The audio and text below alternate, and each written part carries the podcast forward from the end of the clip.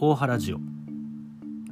この番組では京都は洛北の里山大原に関わる人大原の歴史物事象場所などをさまざまな角度から深掘りしていきます、えー、パーソナリティのじゅんです。今回は上田さんの第3回目となります。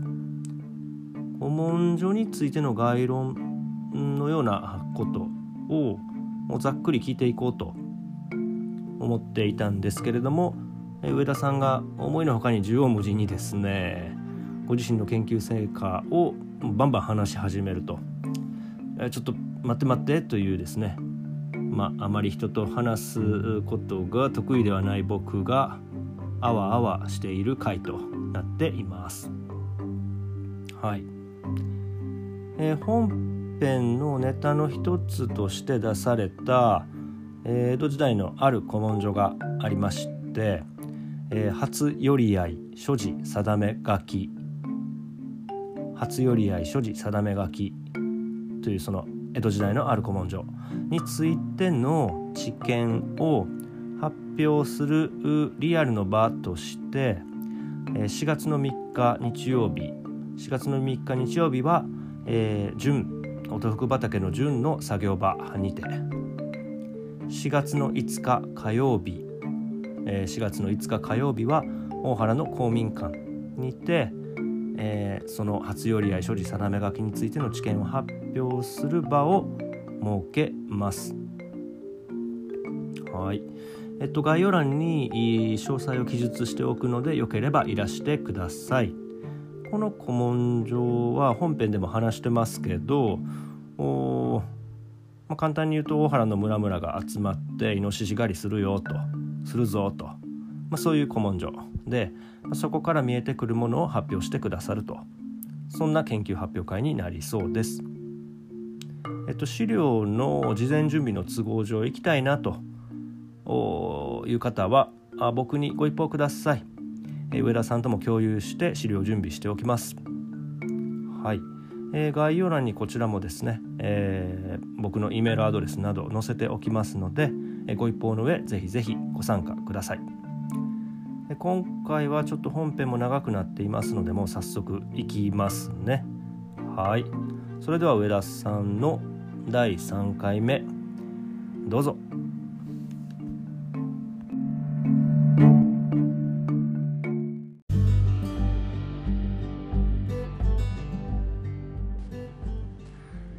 はい、えっ、ー、と大原ジオのじゅんです。えっ、ー、とパーソナリティのじゅんとあとえっ、ー、と妻のミサです。ミサです。えっと二人で上田さん、えー、前回に引き続いて上田さんをおお迎えしながらお話を聞いていきたいなと思いますけれども、ちょっと前回があまりにも飛び飛びすぎるが 飛び飛びすぎるが上田さんのあの深淵に触れるには非常に面白い話だったなと思いながらも。思いながらも僕としてはその、えー、上田さんの活動の取り上げ取り上げたいなというかあの僕ら個人がいろいろ興味があってお聞きしたいなと思っているパートである古文書研究会まあ、古文書研究会と一つの組織にくくらなくても古文書を研究することでまあ何を求めていらっしゃるのかとか、まあ、その辺りの話を聞きたいなと思っておりまして、えー、その辺をこう掘り下げていく回に今回はしたいなと、はい、思っているんですがそもそも、まあ、ちょっと古文書とはなどういった説明したらいいでしょうかね。古文書っておそらく全然知らない人、まあ、範囲はめっちゃ広いんですけども、はい、まあ古い時代の書いたものを読み解き明かすということだと思います。はい。でまあ、はい、僕は古文書研究ということをやりだしたのは自治会の副会長をしている時に自治会館を掃除することがあって、うん、押し入れの奥から古い黒いカビ臭い木の箱が出てきて えー、あそんなのがきっかけだったんですか、そうそうそこを開けると古文書まあいわゆる江戸時代の江戸？ものがえ？木箱いっぱい出てきたわけですよ。えっと自治会館館っていうの押し入れ、はい。今の自治会館そこの。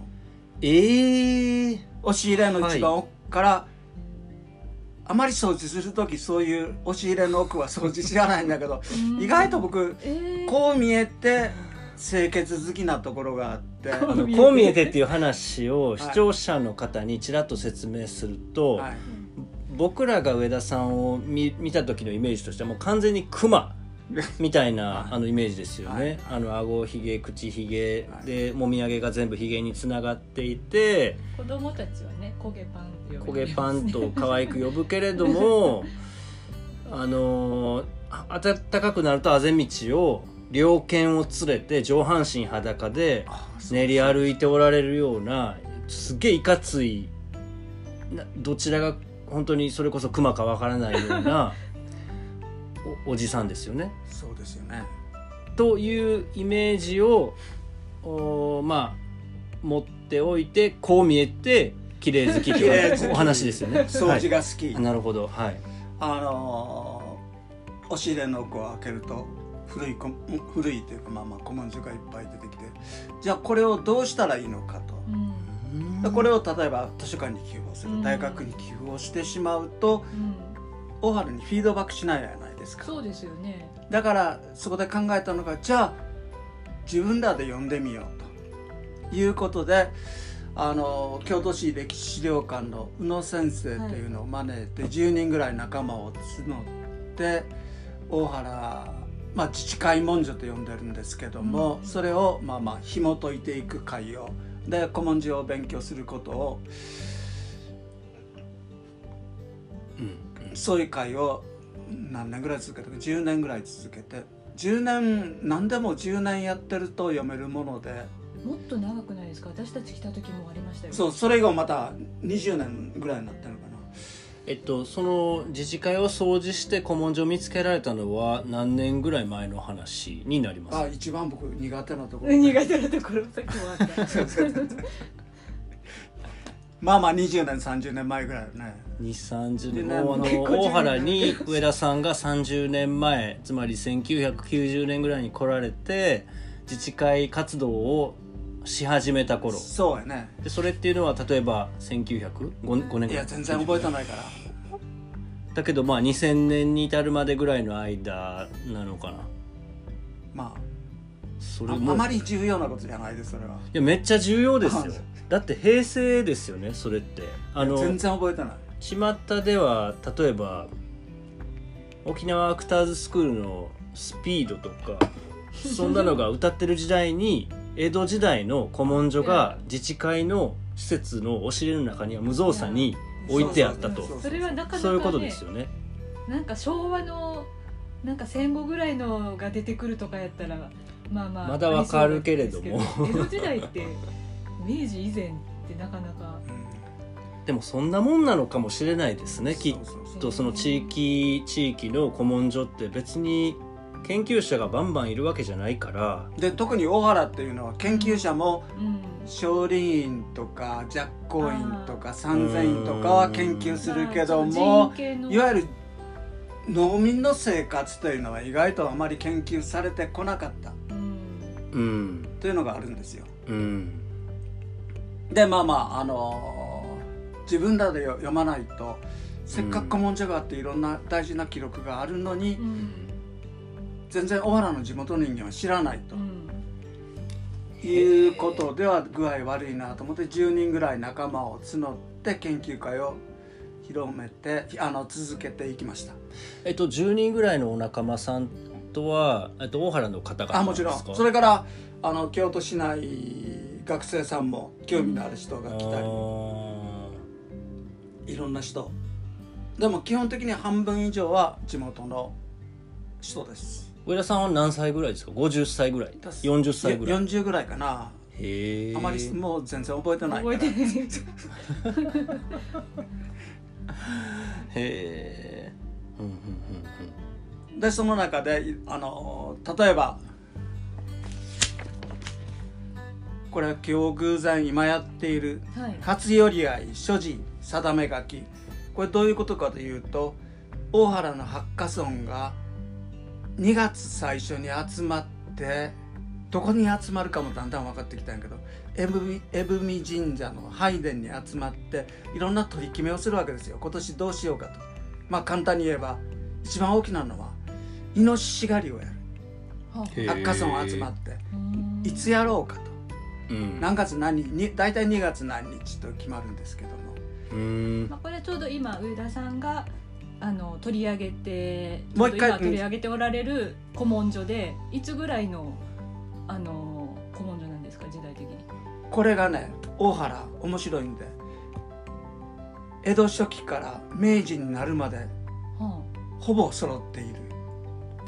毎年やるわけやから。すごい？んですよ 実は。えこの初寄り合いの資料が2月に江文神社に集まったみんな集まるわけですよ。ほんでまず何決めるかという初寄り合いで何決めるかといえばいつイノシシ狩りをやろうかと、うん、ハッカソンハッカソンで村村でやるハッカソン一斉にイノシシ狩りやると効果あるじゃないですか。一カソンずつでやるよりも。うん。でそれから祭りの日にちが決まったりそれから面白いのはあの日雇いというか助けに来てもらった時の日当の日を決め日当の日を一日手伝いに来てくれたら弁当抜きでいくらにしようかとかそういうことを決めるわけですよ。これはその自治自治会館から出てきた文書。そうですそうですそうです。これが約50冊ぐらい残ってるのかな。全部が残ってるわけじゃないけどほぼ50冊ぐらい残ってるから。すごいです。へえっと今これちょっと視聴者の方にはあの分かりにくい話をしてますけれども、えっと、上田さんは、えっと、古文書を、まあ、あいろんなところからあの集めて、えー、例えば自治会館であったりとかあるいは、えっと、地域の古老の方の家に眠ってる古文書を集めてきて。はいはいでそれを研究解読した上で得られた知見をリアルの場で、えー、発表しておられると。で今あ今というか、まあ、コロナでちょっと断絶してしまったけれども久しぶりに、えー、今同志社大学の学生さんと一緒に組んでやっていらっしゃる研究会の、えー、発表会が4月の5日にあると。これ今収録してるタイミングっていうのは3月の初旬の話、えー、上上旬かな？の話ですけど。でそのプリントを見ながらあこういう知見が得られましたよと寄り合いの話をしているという状況ですね。状況なんですけどその50冊っていうのは自治会館にずっとある古文書50冊でありその他にもいろんなものが残ってます。それいまだに自治会今は京都市歴史資料館の倉庫に保管してもらっている。で上田さんはそれをなどうやって読んではるんですか？コピーしたものがあるからそれを今みんなに配ってみんなと一緒に読んでいる。うん。みんなというのは古文書研究会の興味のあらせられる、はい。はい、なるほど。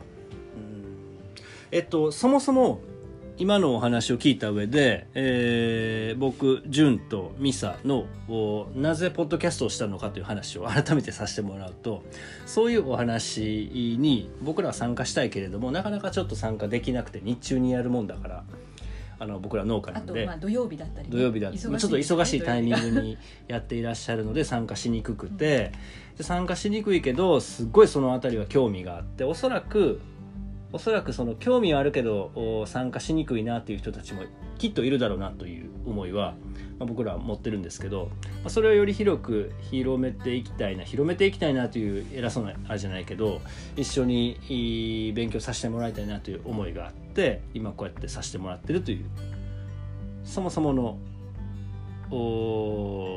気持ちがあります。私たち今農業してますけど大学は歴史をやってましてあの、まあ、個人的にとても興味があるという興味があるうん。でその寄り合いの話に戻っちゃうと、バックグラウンドはもういいから戻っちゃうと、はい。はい、まあまあそういうはい、毎年寄り合いがあって、村のいろんなことを決めると。どんなふうに決めるか。江戸時代の初期と後期と明治になってから随分変わってくるわけ、ね、初期からあるんあります。初期ってもう初期と後期でだいぶ違いますよね。だいぶ違います、うん。300年違うもんねでもね農家にとってその辺もこう分かってくるのよ一番大事なのは、うん。最初初寄り合い所持定め書きみたいに書いてなくて、はい。イノシシ狩りの定め書きと。うん。まず大事なのは 獅子狩り。獅子狩りなんですよ。農家にとって。うん。で農家なんですね。大原農家全部農家なんです。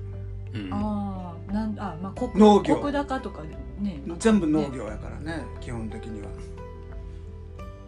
でじゃあ大原はハッカソン集まってある日にイノシシ狩りをブワーってやってなんとかイノシシを退治しよう。うんうんでもそっからじゃあ他の村はどうなんかな考えてみたら滋賀県の方なんかは完璧な石垣を作るわけねイノシシよけの石垣を。うん。今の防獣策みたいな。そうそうそうそう。それのもっとかっちりした石垣をぐわーっと村に張り巡らせ山る山際にそうそうそう。ほんでそれを例えば10件の間は誰それが責任持つと。で作る。であの修理あ修理か修理監督をするという。うん。いうので大体でもう一つあんのがこれは信州なんかがそうなんやけどもうん。村でこれ見つけた時は僕びっくりしたんやけども漁師を雇うわけですよ一人。でその人に責任取ってもらうわあなたがもう仕留めてくださけい。全部仕留めろと。イノシシが出やすいところを注意しろと。その代わりうん。給料払いますよと。大体その3つの方法があるねみんなでイノシシ狩りをやる村々。それから完璧な石垣を作る村々。そうか漁師を一人雇っていろんな手当てをしてもらう、えっと江戸時代の獣害対策のそうそうそうそうそう。で僕それを知りながら今の獣害対策見ててあまり変わってないな。あそうですね。だから農家獅子狩りをする理由は農家の獣害対策ということですそうもちろんそうですそうですそうです。そこが私最初抜けてた。それはえっと 古文書でどどういった古文書でそういうことが分かる？あのそのど一次資料？他のたあの滋賀とかそ州の例っていうねもう古文書を調べていってそういうことも他の江戸時代のイノシシ対策みたいなものをやっぱり勉強しして比較したいからねやっぱり。大原はこうやったけどもじゃあ他のとこはどう？なんやあそのある出てくるんですか？出てくる出てくる。例えば大原はその寄り合いで2月にあのみんなで集まって獅子狩りに行こうっていうのが例えばその,、えっと、その当時は村長になるのかなから住民にこの日やるから集まってくれよって古文書がある。それがこれき何何月何日にしようという決定が書いてあるわけね。うん。2月何日にしよ自治会館に大原の自治会館にあるものを解読していくとそこに。うそういうことが分かってくる。面白いなやっぱりね。農家としては興味深いですね。うんうんうん。でこれ読んでいくともっともっと面白いんやけども。で一匹大きな必ず二組組んで一匹は捕まえんとあかんと。うん。捕まえると今でいう5万円ぐらいの報奨金が出てくる。どこから出るんですか？それはどっからで捕まえなかった村からその5万円を払うすごいな。関係性が親密すぎるやろ。そうそうそうそう。だからある年にはちょっと事件が起こる。捕らえたイノシシを上野の方までの草尾の人が持ってったらそこで襲われてしまうわけよ。じあ上のこれは上野が取ったイノシシだって。というような感じで要するに暴力事件が起こった。り ちょっとそのえある村っていうのは大原の村あ同士。もちろんもちろんもちろんもちろんそうすごいな。言ったら困るから今言ってしまったけどぼやかしとくけど。まあでもまあ昔のまあまあ昔のことやからね。これはそういうような事件が起こる。やっぱり起こるんですよそういうことが細かく書いてある。面白いなそういうの見ると。ちょっとちょっとあのそれすっげえ面白いけど今、えっと、大原の村っていうのは、まあ、アチカソンとさっきからねいろいろ話出てますけど今現在大原の、うん、村っていうのは大体2,000人ぐらいやと思ってもらったらいいですね。住民が。で個数でいうと600個ぐらいですよね、ね、きっとね。で各町内まあ50から150ぐらいの間。だから昔は同じぐらいの人数で個数が200件ぐらいだったね。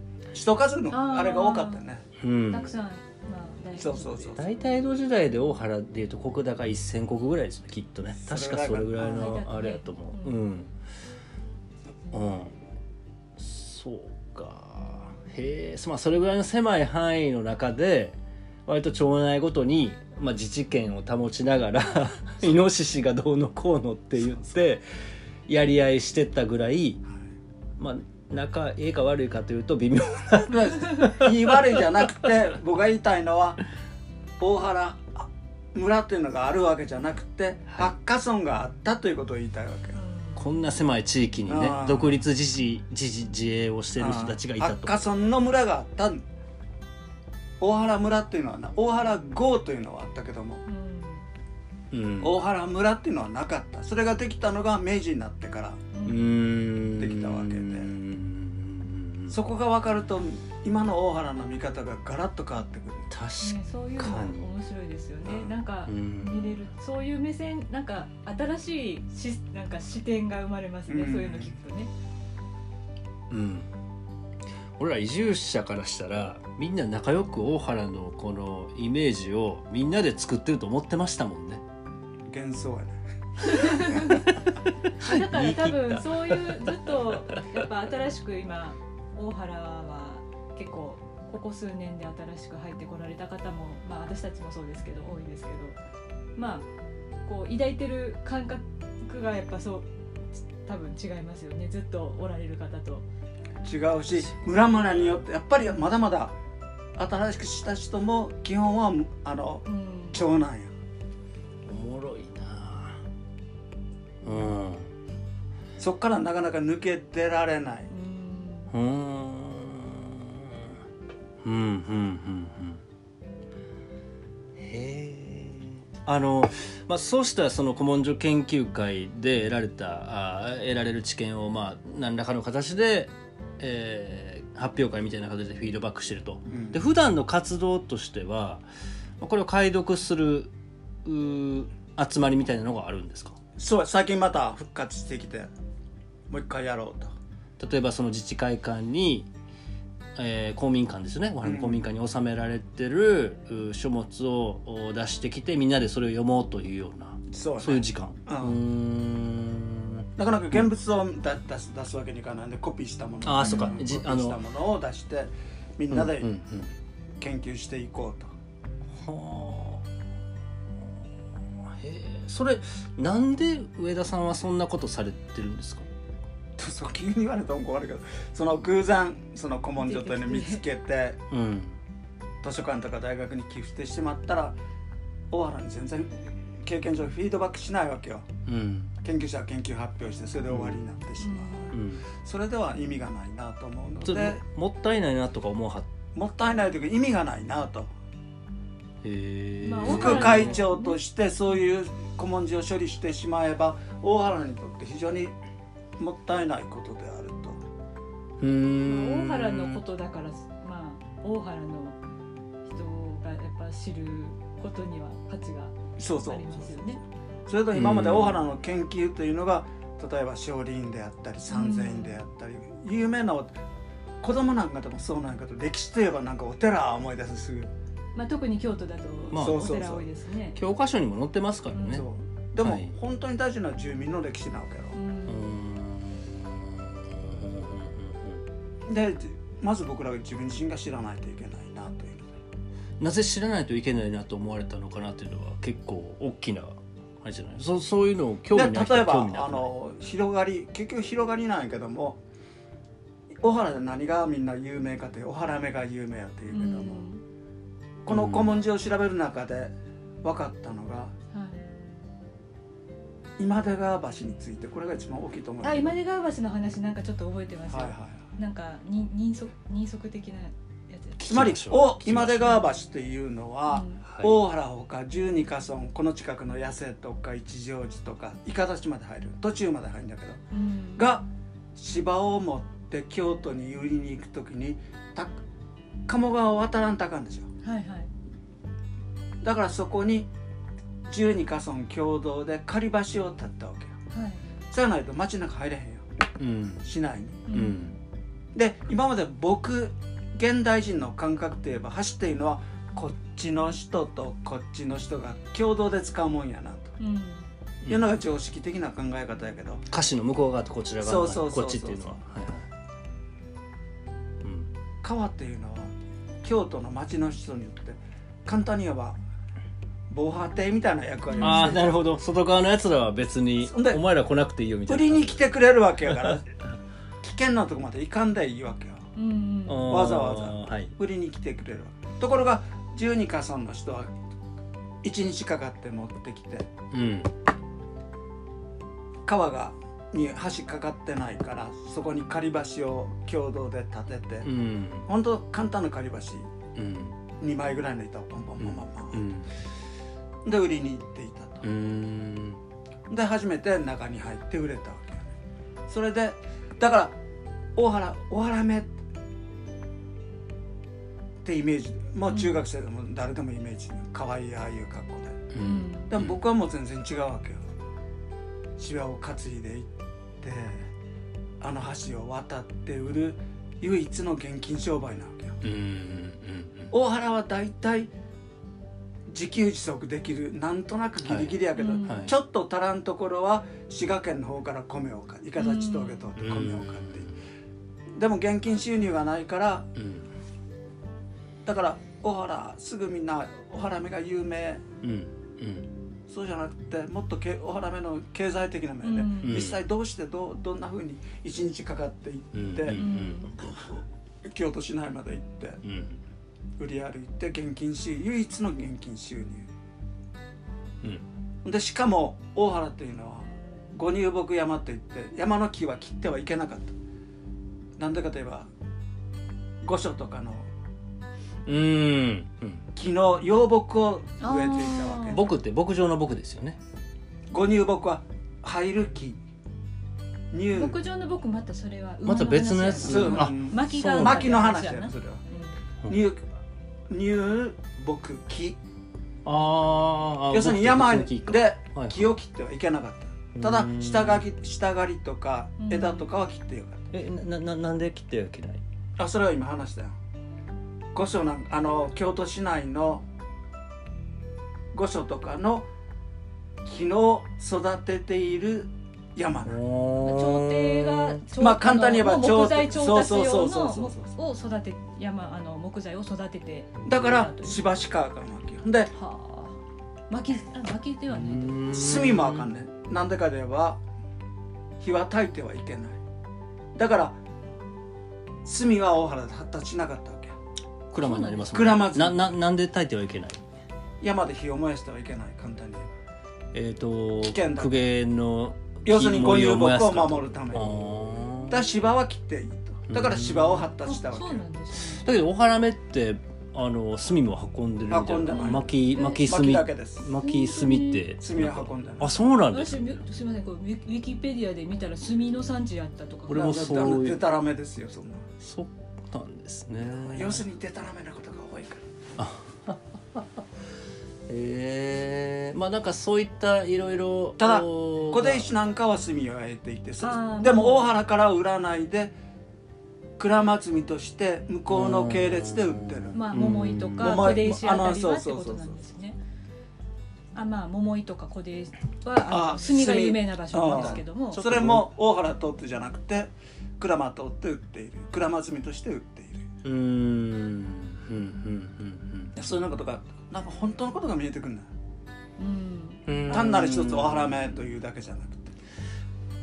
なるほど。なほんで僕一番自分の中で感心したのはある時おばあちゃんがふと漏らした言葉があった「上田さん知ってるか?」って「今出川橋って大原の橋なんやで」と最初このおばあさんうん。めっちゃホラ吹きやなと思ってうんなんでそんなこと言うのかなと思ったら実は正しかったうん。ある意味正しかった。今出川橋のそのお橋を架けたというお話はいつぐらいの時代の話？江戸時代。江戸時代なんですか、はいはい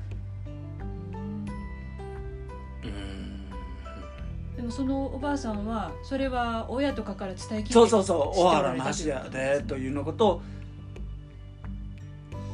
で俺いろんな人にインタビューしてだんだん経験上分かってきたんやけども女の人はあまり大きな嘘はつかない。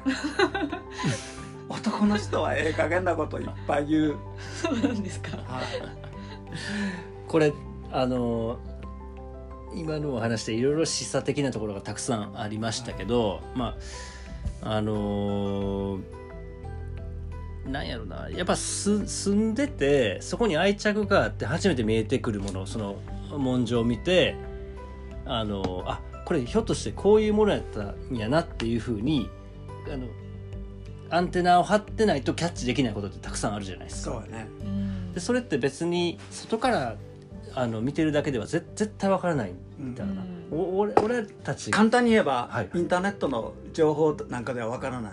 うん、うんすげえそれ僕らその畑を借りてるおばあちゃんが滋賀県のそのそれこそあの大原って、えーと、盆地に囲まれてるけど、うん、扇峠を越えて、うん、扇の方からやってくるおばあちゃんたちっていうのが100年ぐらい前にはたくさんいて、うん、で大原の地の人と結婚してで大原に居ついた人ってすげえたくさんいるらしいんですよね。今の結構ご年配の方にもねそうそうそう、ね、そうそう。でそういう話聞いてるとあのそんなことどこにも載ってないけど めっちゃ面白いなって思思えることってたくさんあるなって、で基本的に僕あんのはそこにあるのはやっぱりお米はある程度買っていた、うん、で意外と近かった、うん、で交流が意外と多かったね、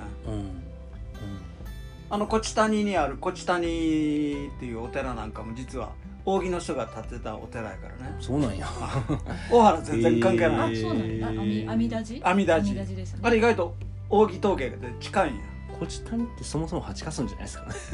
八かす九あのこち谷は九九か村という時にはあそこが入るんやけどね大原の人じゃなくて豪州の人が建ったお寺うん。いやなんかそういう話って多分住んでないとリアリティを伴わない、うん、そうやじゃないですか。例えば、うん、僕がそういう今出川橋というのを実感を感じたのはやっぱりそのおばあちゃんの一つの言葉、うん。うん、おばあちゃんが「今出川橋は大原の橋やで」っていう雑談の時に。そうですね。今今出川なんて大原からするとずっと南の京都の洛中洛中に近いところにある橋なんだけれどもでも大原のおばあちゃんはこれは大原の橋やと言い切る理由がリアリティを伴ってあったわけですよね。そうそうそう。それからもう一つ俺、うん、あのある時おばあちゃんがこれは2人ぐらいのおばあちゃんが言うはんだけど大原には大蛇が住んでると。あえあこれぐらいの太い実際に。実際に？山にこれぐらいの太い大蛇がニョロロって見たことあると。お通伝説じゃなくて。お通じゃなくあれは一つの伝説やろ。小野霞とかをか、絡まっている、見たことあるっていう話でで俺長年の経験そのおばあちゃんと話した経験からおばあちゃんが嘘ついてるとはどうしても思わない。しかも23人の人から聞いてるからね23人っていうのはその23人のおばあちゃんが同じ話をそうそう。大ちゃん見たこと。どういうことやろう。えらい怖いやないか。今おいくつぐらいのおばあちゃんだ90ぐらいのおばあちゃんね。今今でですか？今今のおばあちゃんだ今砂山さんのおばあちゃんなんかもそういう話 嘘言わはると思えへんやん、ほんで俺経験上さっきも言ったように女性っていうのはあまり大きな嘘はつかない男性大きな嘘をつく。ほんである時俺漁師の人と話してて分かった、うん、キジが逃げる時、うん、蛇行して逃げるんやつまり自分の巣の位置をごまかすためにこう逃げんでて。キジがキジ。が。なキジがこう蛇行してる時見てみ、うん、パッと一瞬見たら大きな大蛇がこうね。多分それを見たんだよ悪いなおばあちゃん。じゃあその石黒怖いよね。その 急に静かなところでグワーって。でも生地がこう蛇行して逃げるってことを考えればそれを色色色、うん、大きさ大事だと見間違える可能性はある。だからおばあちゃんと喋っててもだんだん幅広がるわけよ、うん、多分どっかに真実はある、うん、でも男性よく嘘を言う。それはいいけど。いやなるほどな。それからもう一つおばあちゃん話で言えばあのある時おばあちゃんが「このなんでここにお地蔵さんがあるの?」って聞いたら「はい、あそれはそのお地蔵さんがちょうどこう畑があるこの辺りにお地蔵さんがうん、大雨が降ったらこの道から水が流れてくるうん、急にこう道が川になるんでうわーっと。それを止めるためにここにあるんだと。えーと、お地蔵さんが山の神にあってその下に畑があって、ここにある理由、うん、僕もあの水害とかいろいろ経験してるから大水の時には突拍子もないところに川ができるね、うん、山の途中から水がブワー吹き出したり、うん、俺そういうの何回も見てるからああなるほどなと思ってだからお地蔵さんここにある。でもこのお地蔵さんの存在理由を知らない人やったら、うん、道作りの時に道を整備する時に邪魔やなとこっち側に移動しておこうかと。ああなるほどね。だからこれがこの位置が大事なお地蔵さんにとって、うん。なんかそういう いろんなものを、ま、例えば過去のことを知ったりおばあちゃんの話聞いたり村のいろんなことを知るとなんか本当のことが分かってくるんだよ。なるほど。一つやったら分からへんことが一つ二つ三つ重ねると今田が橋にしてもそうだし大蛇にしてもそうだしお地蔵さんにしてもそうだしなんか生きる知恵っていうか。うん。だから一つだけではあかんと思うんだけどもいろんな村でおばあちゃんと話したり、はい、古文書勉強したり雑談したりしているといろんな方向からものが見えるから、大事なことが分かってくると。いうようなところが、面白いところじゃない興味ですか？そういったその話を聞いたり古文書を研究したりその地に住んでいたら初めてその意味が分かってくる。本当に近いことが分かってくる。うん。楽しいから好きやいやそうじゃなくてものを変えるためには本当のことが分からへんかったら変わらへんやんものを変えたいがために古文書を研究する。少しでも大原よくしたいと僕はまあ基本的には思っているああそうなんですね、うん、へえそうなんですよ。へえ さっきからそのハッカソンとかの問題とか言ってるやっぱりその辺に今問題があるなと。まあ、今につながるそうそうそう。思ってるから関わる関わるわけで。大原を良くするためにはで祭りに関わったのも大原全体という連帯感育てるためには祭りが第一違うかなと思ってやったわけで。やはりやっぱり基本的にはやっぱり大原を少しでも良くしたい。面白いところにしたい。住みやすいところにしたいというのが一番大きなところ古文書を研究する意味みたいな。そうもももちろんそうだね。いやちょっと面白いな。あのー、うん。そうで。上田さんの話すげえ取り留めもなくてどうまとめていいかよく分かんなくなってくるけど 分かんなくなってくるけど今あの古文書を研究する意味であったりとか 自分の生活にそれをリアルリアリティを伴ってつなげたらどうどういう色を帯びてくるかみたいな話をすげえ聞いて、うん、あの確かにそれは腑に落ちるというか思うところがすごくあって。うん、なんかそれを踏まえた上でこれからあのあれはね一つ一つテーマを絞りながら、うん、このテーマを上田さんはどう見ているのかとか、うん、あのすげえ聞いて聞いていきたいなっていうのはすごく思ったな。なんかその昔の話としてだけ聞くんじゃなくてそう今にね。今につながる視点としてっていうのをすごく思います、それであと喋ったかな。一つだけ思い出すのが古文書を研究している大学生が何て言ったかといえば、うんはい、初めておじいちゃんの手紙が読めるようになった。えどういうこと？古文書？古文書を勉強して初めておじおじいちゃんの手紙が読めるようになったもうおじいちゃんの手紙って読めへんねん。あ字がもう古文書的で読めないっていうことですか？それはもう飛ぶけどさ俺らさ子供の頃、うん、英語の筆記体とか習ったけど今全然習わへん。あそうなの？本当か？え本当に？ほんじゃそんなことないやろあそうなの？俺は筆記体をやってると思う あそうなんかな。なんかまあそれを習うにしても習わへんにしても、うん、それぐらいそのあの時代の、うん、その時代では当たり前やったことがこれが10年20年経つと当たり前じゃなくなってるみたいな、でもコンピューターなんかこういうのが発達してくるとますます読めなくなってくる人と増えてくると思う、そう、ね、若い世代。これ古文書はちょっとコンピューターではねうん、一応解読ソフトもあるけど、うん、なかなかあることはあるけどもなかなか解読はできないと思う。くずなんかねあのパターンがめっちゃありますよね。そうそうそう。これ多分その連続性を持って伝えていくっていうのはきっとこれからものすごく重要になってくる話やと思うから、うん、まああの上田さんが今年74だということではあるんですが、まあ、上田さんおそらく100歳ぐらいまでは生きてなさると思うので、はい、いろいろその取りためてくださった知見を僕らちょっといろいろお聞きしながら、はい、あの勉強していきたいですね。はい、ありがとうございます。また次回そういったお話、はい、ちょっとあの思いのほかに話が長くなってしまう 飛び飛びになってしまいましたけれども、はい、次回またつなげていただければありがたいなと思います。よろしくお願いします。今日はすいませんどうもありがとうございました。ありがとうございました。ありがとうございました。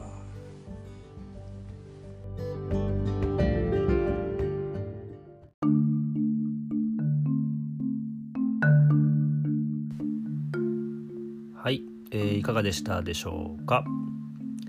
えー、っと江戸時代からの古文書が大原の公民館の押し入れから出てきたと。うん現在ではあ出てきた文書群を自治会文書と呼んで京都の歴史資料館に預かってもらっているがあそれらあコピーを取って、えー、ご自身たちで解読研究し大原にフィードバックしようとしていると、まあ、自分たちがやらないと誰も研究せずに大原には還元されないことになっちゃうのはもったいないからとおっしゃってました。はい、古文書の研究解読地域の頃とのお話などから見えてくるものがあって、まあ、そういった過去を少しでも知るといろいろな角度から知っていくと、まあ、現代においてどう動くかの指針になってくると。うん、なんでまあそんなことするのかというとおその大元には少しでも大原を良くしたいとそういう思いがあるからとおっしゃってましたね。うんま、古文書やそのおばあちゃんのお話のネタですね、まあ、ちらっと聞くだけでもへえそうなんかとびっくりするようなネタがあまあ、大原に住んでるからこそびっくりするんでしょうけれども、まあ、びっくりするようなネタが多くて面白かったなと思いました。はいえっと、大原というとですね、まあ、三千院をはじめとした天台宗系の寺院群や、まあ、建礼門院徳子が陰性した寂光院のイメージがおそらく強いですけどおまあそうやな、まあ、そういった歴史はもちろん面白いけれども、まあ、例えば自治会文書を読んで当時の民衆の暮らしのうん何というのかな解像度を上げた上田さんにとってはもうおそらくその辺の田んぼの石垣一つとっても、僕らが石垣を見ているそのイメージとはまた違った意味を持ってきてたりするのやろうなと思うとですねうんもうちょい、まあ、勉強して、えー、違う景色見てみたいなと思うものですね。はいえさてさてそんな上田さんの古文書研究会ですがえ冒頭にもお話ししました通り4月の3日4月の5日とリアルの場で開催されますのでお時間ありましたら是非いらしてください。詳細は概要欄にあります。えー、次回はどんな話を聞かせてもらえるのか、えー、今から僕は楽しみにしております。はい。それではまた次回。大原ジオじゅんでした。